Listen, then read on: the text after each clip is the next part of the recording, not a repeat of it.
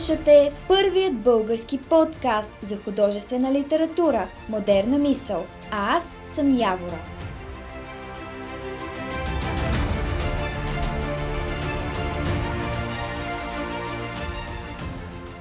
В днешният епизод ще научите за нещо доста нетипично за родния литературен свят, а именно книга «Игра», или с други думи, книга, в която вие сте главните герои и от вас зависи развоят на събитията в историята.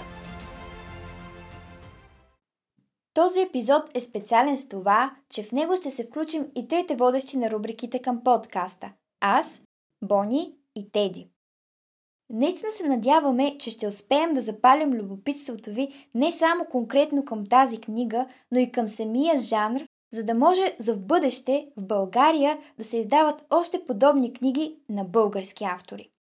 Без да губим повече време, давам думата на Бони, която ще ви разкаже повече подробности за книгата, както и защо е важно да дадете шанс на нещо толкова различно, интересно и в същото време образователно.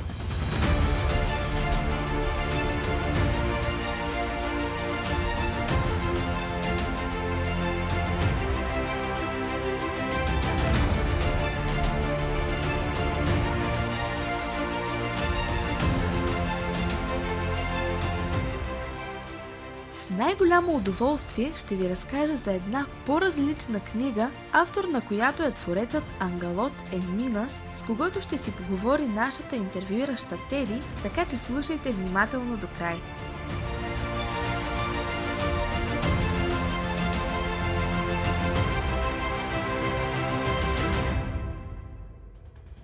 Книга-игра и за малки, и за големи. Книга без ограничения и едностранчив край. Как ви се струва, а? На мен лично много ми допада. Ще станете част от сюжета, ще ви се наложи да взимате съдбовни решения и най-важното, от вашата преценка зависи както живота на главния герой Асверг, така и колко бързо ще приключите книгата. Няма да я четете страница след страница, защото тук последователността е в ирационална подредба, която от своя страна ще ви накара да запомняте докъде сте стигнали, защото в противен случай ще се объркате. Образователно четиво, което тренира ума ви и същевременно с това изпробва съобразителността ви в различни ситуации, а и е безкрайно интересно. Звучи прекрасно, нали? Преди да започнете да играете, се запознайте обстойно с правилата на играта, които ще ви бъдат полезни до самия край. Преди да започна, ви съветвам да бъдете съобразителни относно решенията, които ще ви се наложи да взимате, защото от тях ще зависи развитието на историята. Повествованието се върти около главния герой Асверг, който не е реална историческа личност, но въпреки това се вписва перфектно в книгата. Важна подробност, която трябва да отбележа е, че макар солидна част да се опира на исторически събития, има и художествена намеса, но идеята е, чрез книгата «Игра» да се предизвика по-голям интерес към българската история. Разказвачът или лирическият аз е синът на Асверг, Избул, който описва премеждията и подвизите на своя баща. Нататък трудно бих могла да ви разкажа накратко за сюжетната линия, тъй като тя не е едностранчиво разработена. Тук идва ред вашият разум да се включи в книгата игра. Ще трябва да определяте важните избори, които ще се наложи да прави протагонистът, когато е изправен пред проблем. Тоест, вие също ще станете част от сюжета.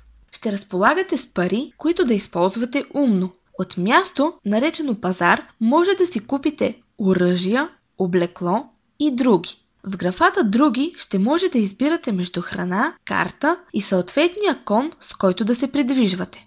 Но помнете, че не трябва да харчите парите безразборно, защото както пише в началото на книгата, пари се изкарват трудно. Ако смятате, че някой от предметите вече не ви е нужен, може да го продадете. Когато си закупите нещо и го прибавите в графата, за която ще ви разкажа «Хей сега», то става активно и можете да го използвате. Единицата, с която ще боравите, е номизми. За номизмите има специално отделено място, в което ще може да прибавяте, изваждате и изчислявате с какви пари разполагате. Всяка покупка, с която се здобиете, трябва да отбележите в графата багаж, но имайте предвид, че може да побере до 6 предмета. Друга важна част, на която трябва да обърнете внимание, са уменията. Разделени са в следните категории: сила, атака, защита, бързина и авторитет. Тук на преден план ще излязат математическите ви способности, защото след почти всяка прочетена глава и всяко взето решение от ваша страна, ще трябва да си прибавяте или премахвате точки в някои от категориите. Ако се притеснявате откъде бихте могли да знаете къде и колко точки да слагате и каква е ролята на точковата система, веднага ви обяснявам. Първо, след почти всеки прочетен епизод е описано дали трябва да слагате или отнемате някъде точки и колко на брой да бъдат те. И второ, точкуването ви отново зависи от вашите решения. В случай, че ви се струва прекалено заплетено като слушате, не се безпокойте. Аз също мислех така преди прочита, но всъщност всичко е описано до най-малката подробност и няма как да сбъркате. На последно място, но не и по важност, ще ви обясня за последната графа, която е именувана «Знание». Понякога, след прочитането на някой епизод, ще получавате свитък, който ще трябва да записвате със съответното му наименование там. Не се притеснявайте, ако не сте попълнили всички празни полета. Това е нормално. Категориите, за които ви разказах, се намират в специално приложение, което върви заедно с книгата.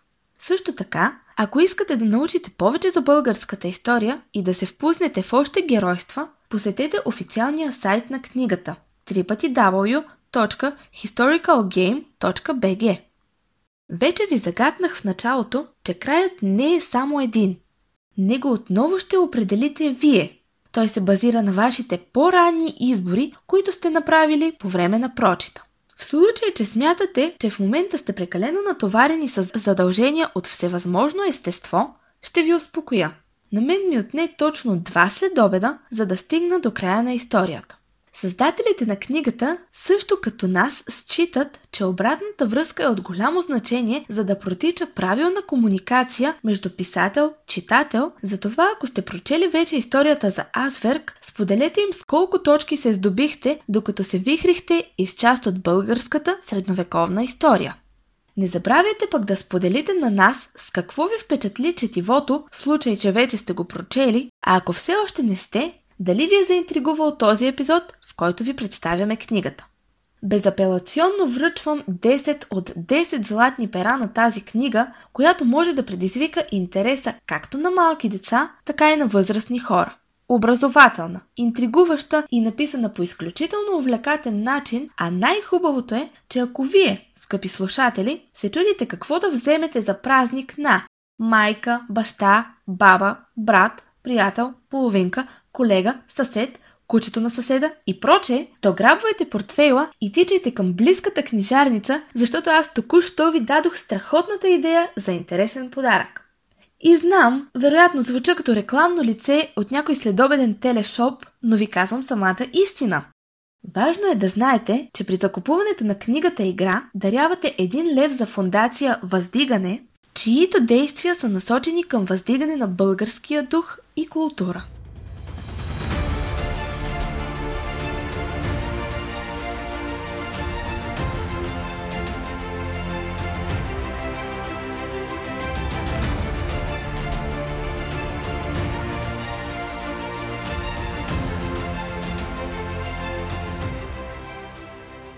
А сега се пренасяме към интервюто. Теди, сцената е твоя.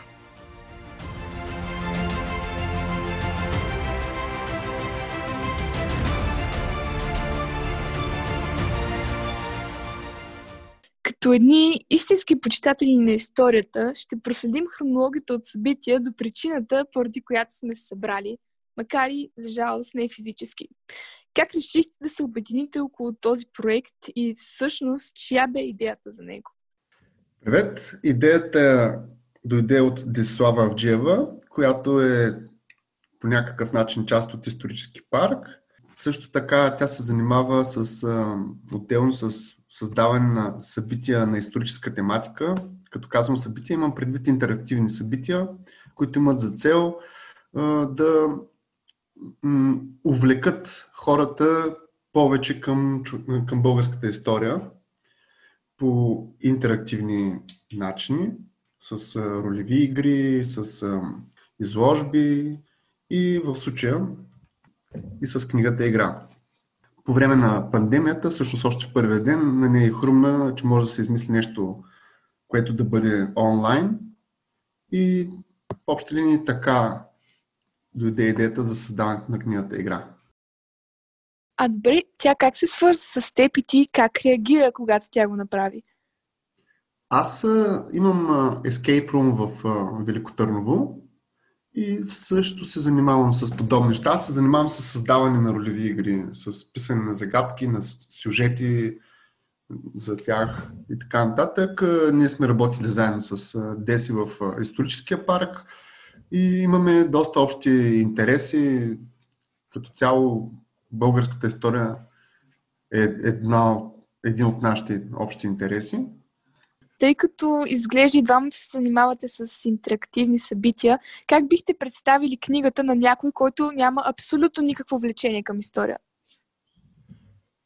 Всъщност, хубавото на тази книга Игра е, че тя може да предизвика увлечение към историята, защото написана е по такъв начин, че дори човек, който няма интерес да чете, може да пожелая да изиграе книгата, или пък човек, който не е запознат с историята или не го интересува историята, може да пожелае да чете повече, защото, както казахме, това е книга Игра, не е просто една книга.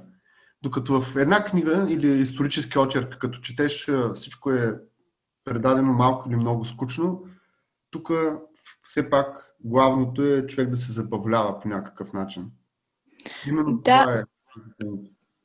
Напълно съм съгласна, тъй като понеже аз също съм доста изявен почитател на историята и това, което ми направи впечатлението е, че всъщност историческата с художествената част в книгата е изключително добре съчетана и по някакъв начин, както научаваш нови неща, в следващия моменти е написано така, че да те заинтригува и да имаш желание да четеш още и още. Отделно загадките, ще съм честна, аз не успях да се справя. Само с една всъщност се справих, но беше изключително интересно, докато търсех верният отговор. Понеже каза за загадките, тук е момента да направим една скоба, че аз се занимавам с писане, имам вече написани няколко книги, но книги, не книга Игра. Преди много години, може би 20 години, 22-3, съм писал за собствено удоволствие няколко книги и игри, които са били наистина за ползване между мене и приятели и семейството ми. И просто бях отвикнал какво е това нещо, книгата Игра. Та, лично аз бих казал, че няма кой знае колко добър баланс, поне в моите очи, в някои отношения. Това с, например, с загадките, което ти сподели, е част от новото ми амплоа, исках просто да го включа вътре. Търсихме да има такъв баланс и в момента, в който ти каза, че ти е било интересно, макар че не се справя, така се почувствах много приятно, защото явно по някой път личната оценка не е толкова обективна, колкото на читателите. Да, всъщност за това съм съвсем съгласна.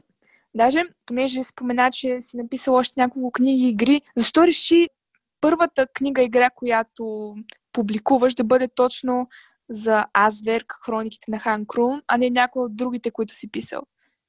Защото, както споменах, аз в момента се занимавам с писане на съвсем друга литература и когато започна това с пандемията, Деси ми предложи да направим нещо на историческа тематика, което да е интерактивно и така се роди идеята за книгата Игра. Даже отначало мислихме, че просто ще направим към една изложба на историческа тематика нещо интерактивно, после с някакви загадки, свързани с картините, после решихме, че може да се направи нещо като разказ игра към някои от картините и най-накрая аз казах, я дай да напишем една трилогия.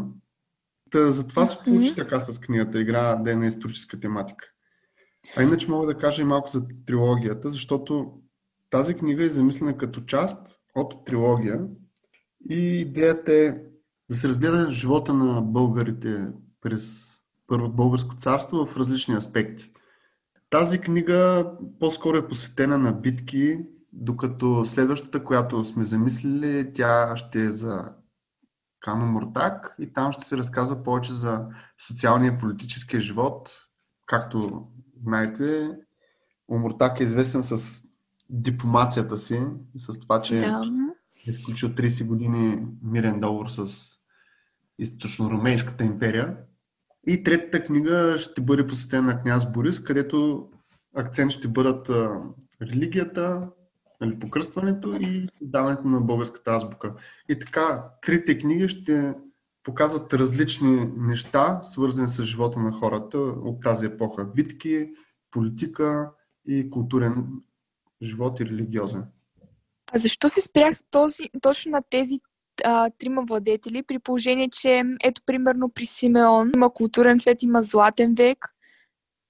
Отделно при Петър, който вече е малко второто българско царство, обаче той е най-дълго управлявалият цар и се слави с, всъщност, предполагам, най-дългия мир, който е бил сключван на територията на нашите земи.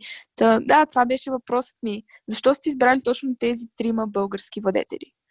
Ами, защото, може би, в момента имам по-голям интерес към горе-долу този век. 9 век ми е по-интересен, понеже аз се занимавам правя на Царевец. Една ролева игра, в която хората не само се разхождат с Царевец, ами и преживяват някаква история, имат мисия, която трябва да изпълнят, има логически загадки, които трябва да решат, физически предизвикателства, пред които ги изправяме и там действието се развива в малко по-късен етап, но понеже все още ни е първа година и използваме костюми от първо българско царство, просто някак се увлякох в тази насока и реших, че Крум ще бъде главният персонаж на първата книга. А какво те подтиква и вдъхновява да се занимаваш с това? Винаги съм имал преди всичко интерес към това да се занимавам да работя неща, свързани с забавлението на хората. Аз съм работил 15 години в детски парти център. Имам по-малки братовчеди и сестри, на които съм им измислял аз бордови игри, ролеви игри, загадки и така нататък. Просто винаги ми е било интересно да се занимавам с всякакви такива игри. И тъй като последните години се занимаваме с писане, просто се получи идеална комбинация да напишем книга-игра. А понеже всичките ти книги са написани под твоето, бих казал, изключително оригинално прозвище, би ли могъл да кажеш какво означава и защо си избрал точно него? Да, Ангалот означава желязно цвете. Не, че не си харесвам истинското име, просто не го използвам от повече от 20 години. Има там лична история, не е толкова важна. И също така смятам, че човек някак се ражда сякаш без правото да реши каква религия иска да има, да изповядва, какво име да носи, откъде да бъде по народност и така нататък. И ми се щеше поне името, ако може аз да си го владея. Просто това аз не съм суеверен, но смятам, че имената имат някаква енергия. И така, като съм единствен в света с това име, само аз му кова съдбата на това име. Да. А тъй като знам, че си завършил изобразително изкуство, рисуването влече ли те толкова, колкото когато си го завършил? Тъй като предполагам, че когато си го записал, си имал доста голямо желание да го практикуваш. Аз се занимавам с рисуването съвсем малък. Ходих в Русе на частни уроци при един изключително добър художник, Милен Минчев, който направи нещо невероятно. Той не просто ме е учил да рисувам, а той ме е учил винаги да отварям очите си към изкуството. И това ми беше наистина много вдъхновяващо като малък. После в средното училище учих рисуване, в висшето и на двете места по-скоро се опитваха да ме направят обикновен рисувач, а не художник. И аз се разочаровах от цялата тази история и бях спрял да рисувам. След това отидох в Испания, където известно време рисувах на улицата портрети. По някакъв начин може би се върна желанието, но като цяло тази материя с рисуването ми е мъка. Даже наскоро бях написал един пост във Фейсбук, че има две неща, които ме дразнят. Киселите хора и рисуването. А какво те завери в Испания? В Испания... Отидох преди 10 години в Испания за 7 дена на гости на бившата си приятелка. Тогава беше настояща. Както казах, за 7 дена и останах 8 години. Oh. Да, нещо такова се получи там. А испански знаеш ли? Много малко.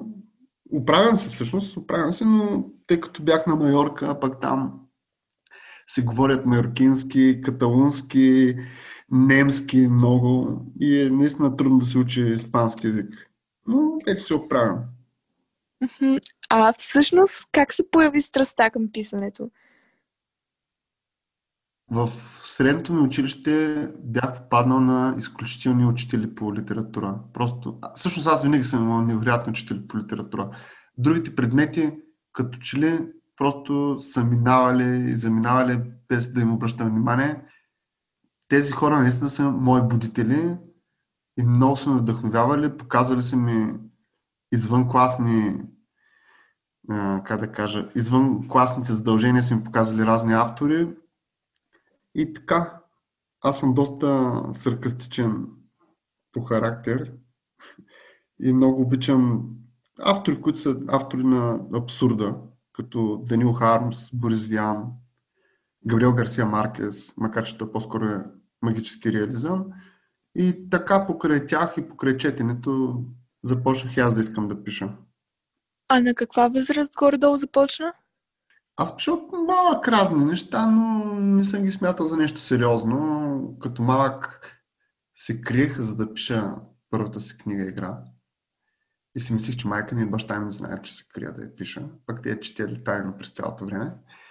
Но по-сериозно пиша разкази от, може би, от 2001-2002 година някъде. Като стила ми отначало, естествено, не беше точно, ясен. До някаква степен съм копирал любими мои автори, както казах, такива, които пишат абсурд. Постепенно се оформи мой стил. Последните години наистина смятам, че си имам вече мой начин на писане. А някога опитвал ли си се да съчетаваш писането и рисуването? Сега предстои да издам един сборник с разкази, който ще е много специален. Всъщност идеята ми хрумна още като бях студент, но преподавателите се опитаха да ме вкарат в граници и провалиха тази моя инициатива. Имам идея да направя дълги листи, целите да са обхванати от илюстрация и всъщност текста да е вътре в илюстрацията. Илюстрацията да е като рамка и после тези листи да се нагънат на хармоника и да се сложат в някаква кутийка във формата на книга. Новият ми сборник с разкази ще представлява такова нещо.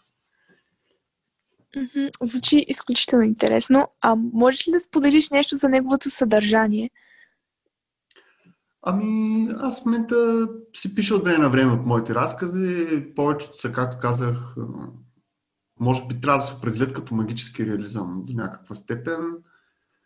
Наскоро ме питаха как да го обясня с разказите. Обикновено разказите аз не ги мисля, ами те ми хрумват изведнъж и аз просто трябва да напиша думите. Повече са на някакви социални теми, написани по завуалиран начин, с лека доза абсурд и така сарказъм. Имам доста, се оказа, на любовна тематика, не мога да повярвам. Наскоро написах един, който целият е пълен с метафори. Обяснявах се в любов на една госпожица, която ме отряза. Поздрави за нея. Тя знае коя е. Значи има и доза... както и да няма да задълбавам в тази посока. Може да не навлизам много в личното пространство. Да влизай колкото искаш. Няма никакви проблеми. Между другото, само да кажа, стила ми на писане... Когато пиша разкази, до голяма степен, като си ги визуализирам в главата, последните 5-6 години и си представям един точно определен човек. Даже имам щастието да го познавам и да сме работили заедно по разни мои проекти. Става въпрос за Китодар Тодоров. Той е перфектен за моите разкази, защото и той има гордо подобен стил на изказ като мене. И дори съм горд, че в книгата, която издаде Гери Торийска с разкази, по-скоро те са сценариите на предаването Петък Тошов Пет с Китодар Тодоров, вътре има и един мой сценарий. Тоест може да сметнем, че то е нещо като твоя муза? Не, че муза, но по характер доста си пасваме и мисля, че идеално пасва на моите разкази. Може би, ако трябва да филми, той ще бъде главен актьор. А когато пишеш, имаш ли нужда да пишеш за някого? Искам да кажа за някой определен съществуващ човек или сам си измисляш персонажите? Почти винаги си ги измислям сам персонажите. Много рядко има насочен някой, който да е вътре в разказите. С изключение, може би, наистина на последния, който написах, който ти споменах пред малко, който беше на обяснение в Любов, защото там директно просто заменях реални случки с метафори. Но примерно, никога не съм описвал себе си. Ако взема някой приятел или нещо такова, аз го слагам като малка частица. Много обичам да крия разни неща в разказите си. Имам една шега. Бяхме седнали пред факултета по рисуване в Търново, 23 човека. И аз казах на една приятелка, че съм забелязал, че всички жени, с които искам да спя, им правят паниран кашкавал. И историята просто щеш да замине, ако в този момент не дойде една госпожица, дето знаех, че има интерес към мене. И тя ме пита как съм, аз казах добре, тя каза пак си в Търново, аз казах да, къде живееш, аз си обясних, че в старата си квартира и тя каза, знам я, аз съм идвала там веднъж, ти ми прави паниран кашкавал. Значи точно на място го е казал обаче. И ето, например, това нещо е вътрешен хумор между мен и моите приятели и например в книгата Игра, сега тя е сериозна естествено, има си сериозно послание и така нататък, но понеже аз съм такъв малко инфантилен, нямаше как да не сложа тази шега. Не знам дали ти се случи в книгата да минеш покрай този паруш и да купиш, не да ти дадат кашкавал. Случи ли се? Случи ми се. Така. Честито. Добре. Вече знаеш историята на кашкавал. Това беше необходимо да го знам. Смисъл. В момента се чувствам много заговорнически, между другото. Защото знаеш тази малка тази тайна. Именно, да. Вече съм посветена в създаването на книгата. Да, ами аз обичам много да крия разни такива дребни деталчета в книгите си.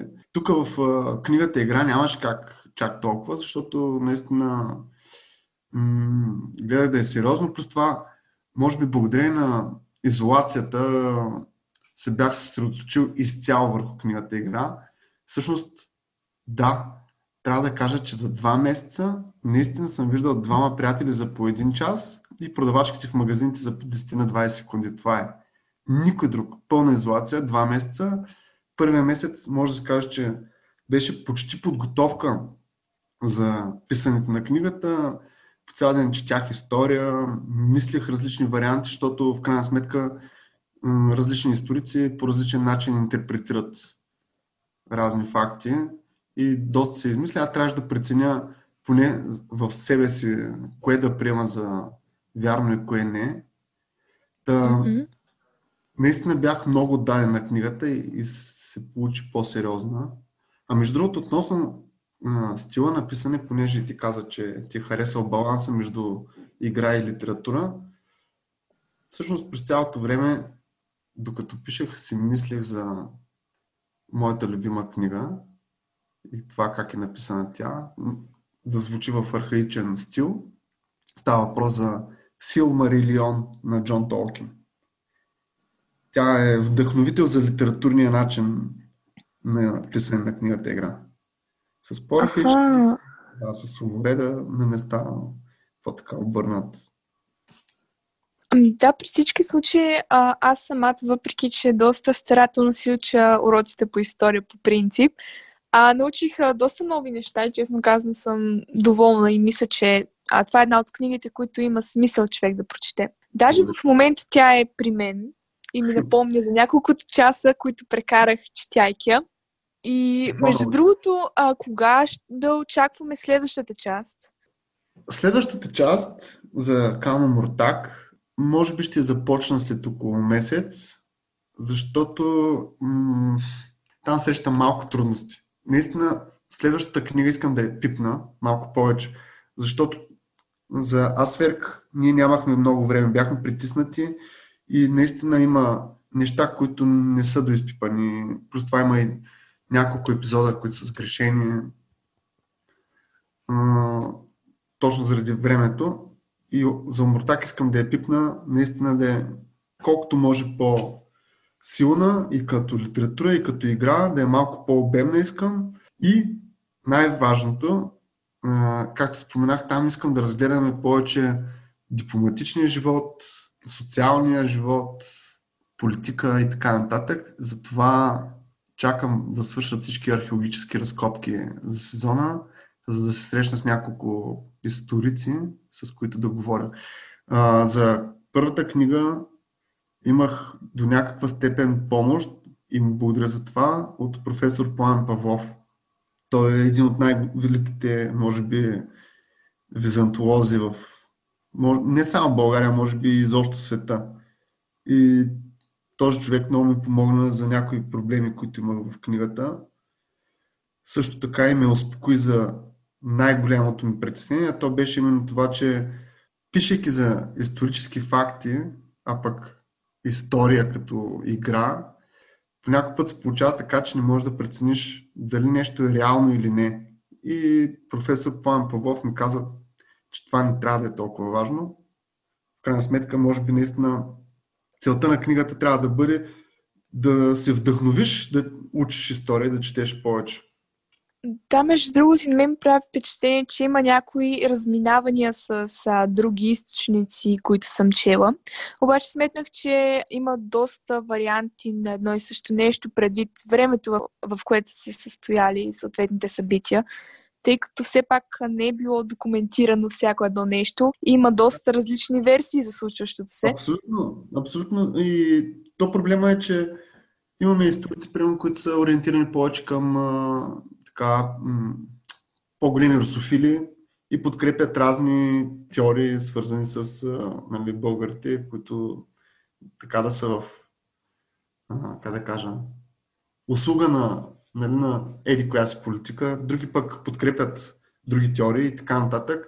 И наистина беше сложно, но в крайна сметка реших, както в холивудските филми, историята се ползва просто като повод и измислят разни неща. И аз така, че мога да си позволя. Нещо, например, което сега се сещам, е за произхода на Хан Крун. Изчетох доста, имаше няколко теории и реших, че мога спокойно да взема тази, която би стояла най-добре за самата книга игра, която би помогнала най-много за книгата игра, а именно това, че той е от куберовите българи, от Македония и е отишъл в двора и постепенно се е издигнал. Което, между другото, не го подкрепям изцяло, защото в крайна сметка едно време е било доста сложно да си никой и изведнъж да се появиш някъде и да те одобрят. Доста по-затворени според мен са били обществата. Просто това има и нещо друго. Ние сега сме до някъде патриоти, родолюбци, докато смятам, че едно време не е било точно така. Всеки си гледа себе си, семейството и като го питаш откъде, няма да ти каже от България, да речем. По-скоро може да ти каже от кое село е. Всъщност, това винаги съм се чудила, тъй като това не е първата книга игра, която съм чела. Но е първата, която прочитам до края, защото по принцип се отказвам по някое време. Има ли някаква структура, която се следва, когато се създава нещо подобно? Да. Аз като пиша книги, защото имам и други написани книги, не просто разкази, винаги първо си чертая един лист, нещо като хронология на сюжета. След това си рисувам и героите, кой къде трябва да бъде и така нататък. А отделно за тази книга Игра, даже тук до мен, за съжаление няма как да го видим, имам един огромен лист, който е около 2,20 м на 20 см широк, на който са написани всички 423 епизода от книгата Игра. Това е схема на епизодите, от кой епизод, на кои епизоди се отива. Много е интересна схемата. Да, сигурно съм доснаме как би могло да се изчисли тази последователност предвид всичките възможности, които се дават. Именно и затова аз направих на няколко места грешки с няколко епизода, което е нормално. В повечето книги и игри има грешките всъщност, защото по някой път комбинираш епизоди, за да не се пише едно и също нещо няколко пъти. И да речем, историята тръгва в една насока, после трябва да помниш всички варианти, които са ти хрумнали за това нещо, на кой епизод, какво ще се случи, какви евентуално точки може да спечели или да изгуби читателя, нали, в лицето на главния герой. После пак да се събират епизодите. Доста сложна мрежа е от епизоди. Схемата да, определено така изглежда. Ти се занимаваш с история, обаче това е първата ти книга, която би могло да се сметне, че е на историческа тематика. Не, аз не се занимавам точно с история. Може би покрай последните ми начинания имам по-голям досег с историята. Винаги ми е било интересна историята. Винаги ми е било интересна, но след като създадохме преди 5 години в Търново Escape Room-а, може би така се засли повече. Желанието ми да се занимавам с игри, ролеви игри, които да са на историческа тематика. Защото в Търново Escape Room-а, който създавахме, стаята, тя се казва Заверата и се разказва точно за организиране на въстание за освобождаване на страната през 1874 година. Бих искала да отправя финалния си въпрос, който обаче намирам, че е най-важен или поне за мен специално. Как би се обърнал към всички млади писатели, които тепърва започват да пишат и как биха могли да получат обратната връзка, от която се нуждаят? Това с писането е голям проблем, че много хора без да имат качества, имат желание да пишат. Аз също съм бил от тях всъщност. Бих им пожелал, ако искат да пишат, наистина да го приемат като нещо сериозно, а не просто защото да искат да се изразят по някакъв по-интересен начин. Прекалено много неща се пишат напоследък. Пазара е залят с всякакви книги. Толкова много, че няма кой да ги прочете. Ако ще пишеш нещо, трябва да има някаква стойност. По-скоро по някакъв път дори ми е интересно не една книга, нали, да я прочита, а да разбера защо е написана. Много често си представям как би било добре, ако може да седна с автора и няколко часа той да разказва всяко от нещата, защо ги е написал вътре. Примерно при мен е това нещо е доста полезно за читателите ми, защото много неща крия и много обичам, когато правя представения, наистина да разказвам за всеки един от разказите, за всички скрити неща в него, за идеята, която се крие зад него. Жалко, че не може да направим така и с вече починалите писатели, които обаче са оставили едни прекрасни книги след себе си. Защо бе? Може да попиташ Фредерик Бекбеде, ако си чела 999, всички починали автори и починали звезди, те са всъщност на един остров и си почиват. Да, със сигурност някой ден ще отида до там, но предпочитам да не е в близкото бъдеще. Те не са умрели наистина, само се крият. Особено за Майкъл Джексън подкрепим конспирацията. Да, остане ни съвсем малко време. Много ти благодаря за това, че ме покажа. И на мен беше ми изключително приятно да си поговорим. И на мен благодаря.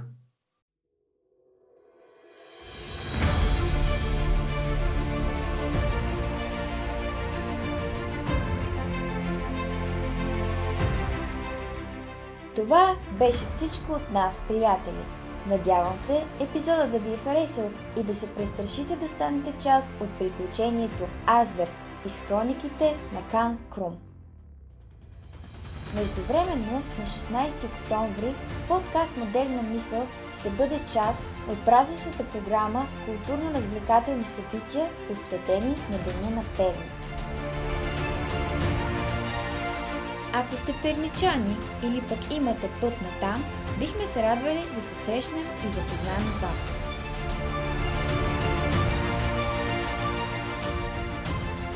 Аз бях Явора и се радвам, че бях част от този епизод. Следващият уикенд очаквайте още един необичаен епизод, за който обаче сега няма да издам нищо повече.